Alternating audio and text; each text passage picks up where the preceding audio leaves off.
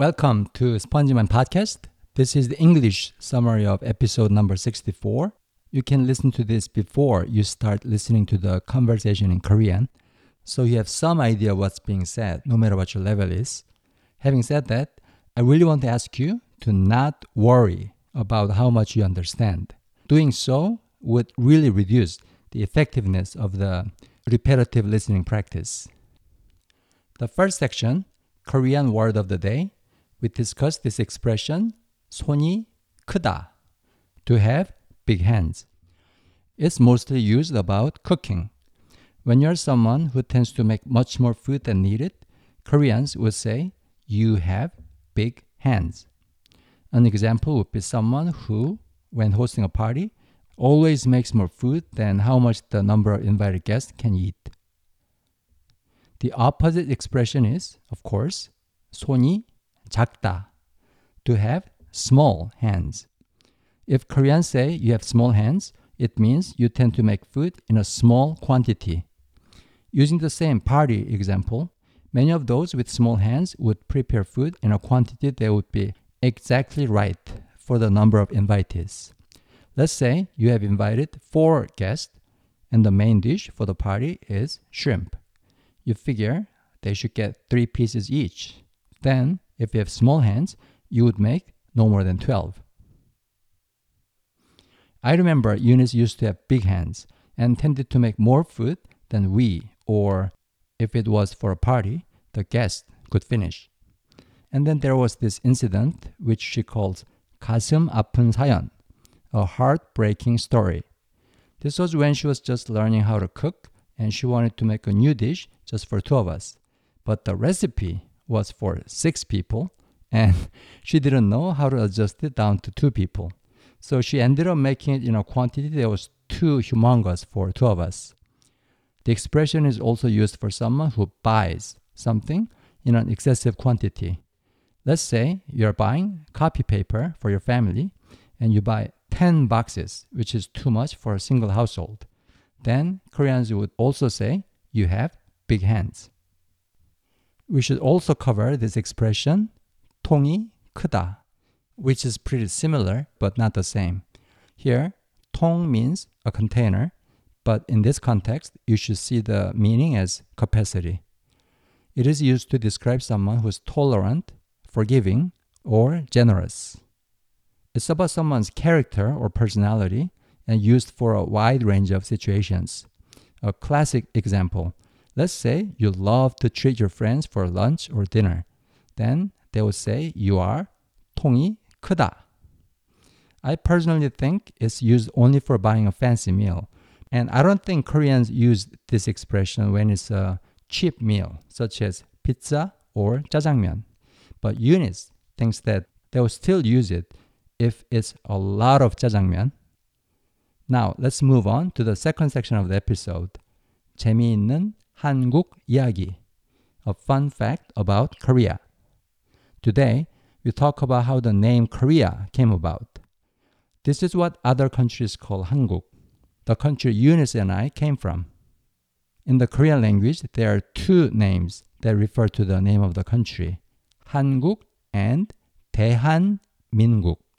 In fact, these aren't two separate names because Hanguk is just a shortened version of 대한민국, which is the official name of the country. North Korea also has its official name and it's 조선 민주주의 인민공화국. I'm puzzled by the fact that it has the word 민주주의, which means democracy. Eunice thought the official name of China also has 민주주의 in it, so she looked it up and it actually doesn't. Now, let's go back in time and talk about the ancient or old names of Korea. We have a very long history, so we have had many names. The well known ones are 고조선, 고구려, 백제, 신라, 고려, 조선, and 대한제국. The very first one, 고조선, we already discussed it in a previous episode. As we learned in that episode, it was originally also called Joseon, but modern historians changed it to Go Joseon to differentiate it from the later dynasty with the same name. Now, about the next three, Goguryeo, Baekje, and Silla, they are quite interesting. They existed at the same time on the Korean peninsula, and each of the three tried to conquer the other two.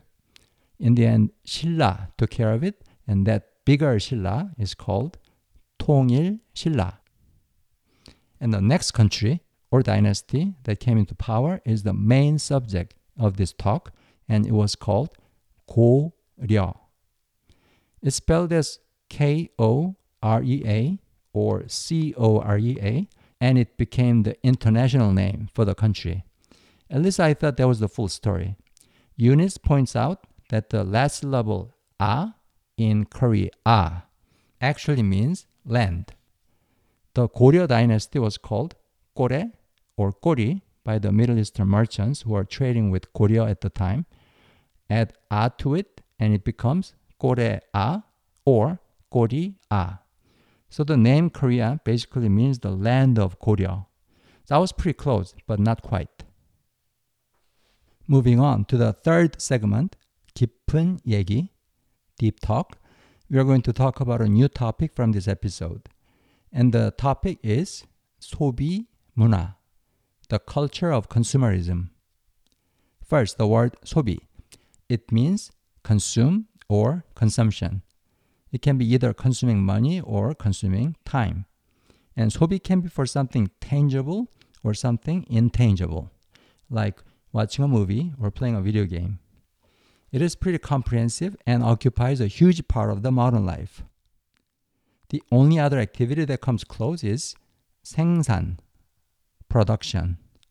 And I'm not sure which one we spend more time on in today's society, 소비 or 생산. A long time ago, people used to produce a lot of things they would consume or use themselves.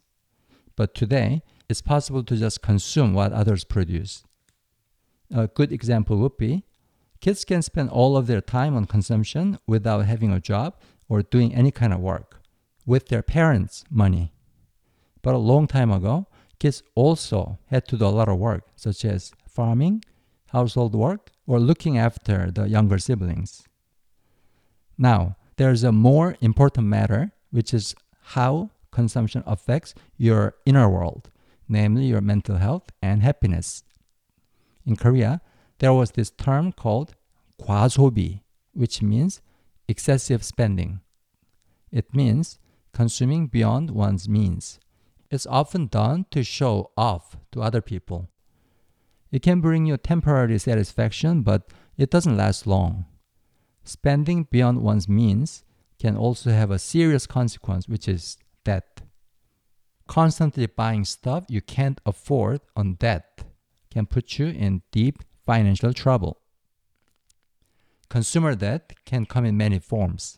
융자, a loan, 할부, installment payments, or 신용카드, a credit card. And the last example is pretty interesting. When you buy something with a credit card, you are not using your own money, but temporarily borrowing money from the bank or the financial institution. And you pay back at the end or the beginning of the month when you receive the credit card bill. Let's say you are buying an electronic like a TV on credit card and the price is a thousand bucks. You receive the credit card bill and you only pay back 100.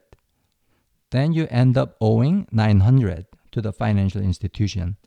This is fine if the TV is the only thing you're buying on credit card, but when you buy many other things that way, you end up sitting on a pile of debt.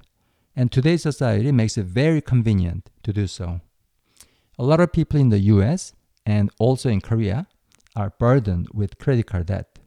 Perhaps that's because we are not educated on how to use credit card or how to manage our money.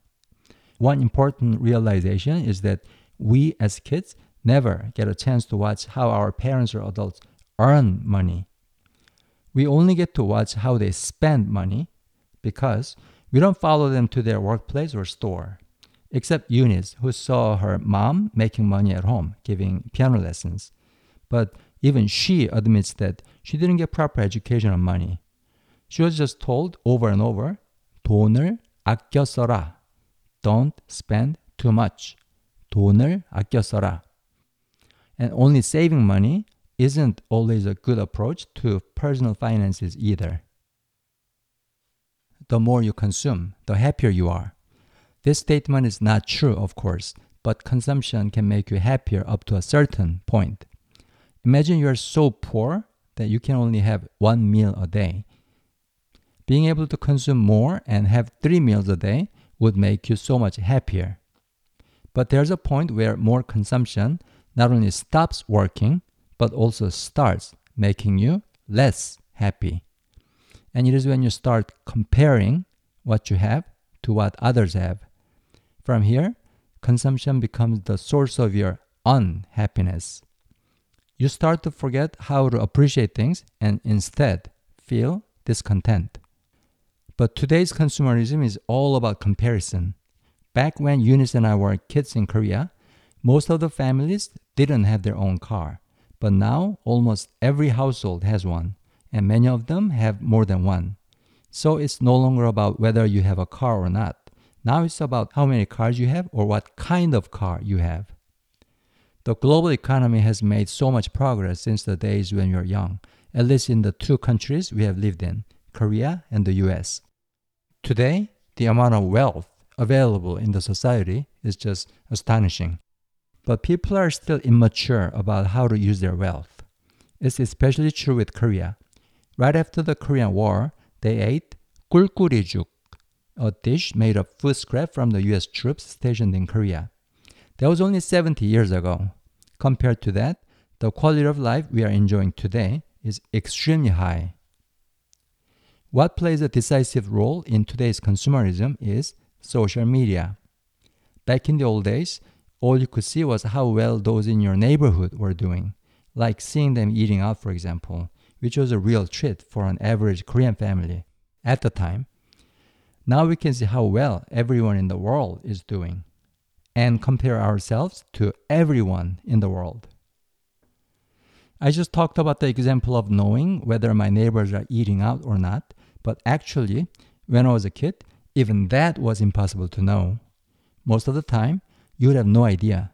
You just didn't have access to such information. So the only thing that mattered was whether you eat out or not, or whether you buy a new car or not. But today, you know what kind of car your friend bought, or what kind of necklace your friend bought, or where she went for vacation. So now there's this desire to consume almost as much as others do, Comparison is the most important aspect of today's consumerism. It's not just about you, it's about you versus others. It's competition. It's what differentiates today's consumerism from that of the past. Okay, that's it. That's the gist of what we talked about in the Korean conversation, episode 64. Now, make sure you listen to the Korean conversation not just once, but at least a few times it will definitely improve your Korean. But remember, this game is not about competition, it's about satisfaction.